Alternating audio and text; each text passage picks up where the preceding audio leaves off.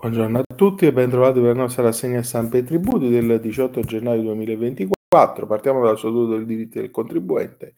Impugnabile il diniego dell'autotutela obbligatoria, cioè, um, articoli di Thomas Tassani sono il T plus eh, fisco che va a guardare alla previsione dell'autotutela obbligatoria che delinea una posizione giuridica pienamente tutelata in capo al contribuente con la manifesta illegittimità, salvo che nel frattempo non sia intervenuto un giudicato favorevole e non sia decorso un anno dalla definitività dell'atto, che è condizione necessaria e sufficiente a determinare l'obbligo di annullamento per ufficio fiscale nelle ipotesi da ritenersi tassative sono elencate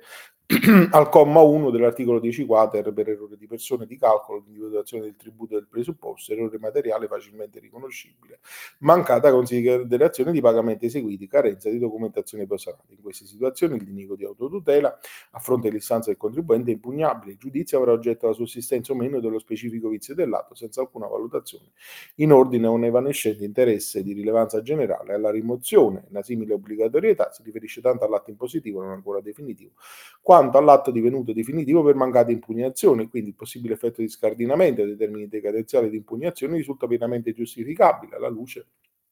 del valore superiore della giustizia impositiva,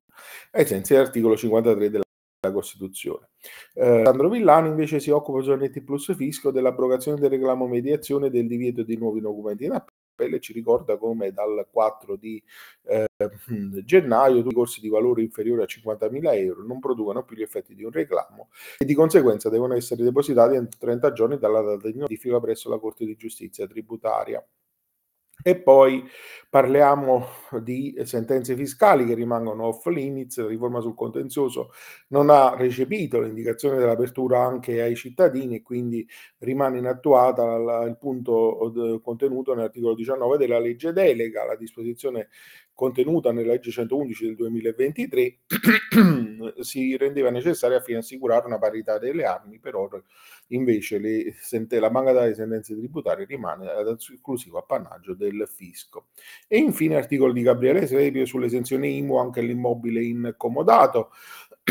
su NT Plus e enti locali di edilizia, per gli enti non commerciali maggiori certezze sul fronte dell'esenzione IMU con la legge di bilancio 2024, obiettivo che ha precisato il vice ministro dell'economia Leo, in occasione promosso dalla FISM, si è voluto perseguire attraverso una norma di interpretazione autentica per chiarire quanto è possibile escludere il pagamento dell'IMU in caso di immobili posseduti o utilizzabili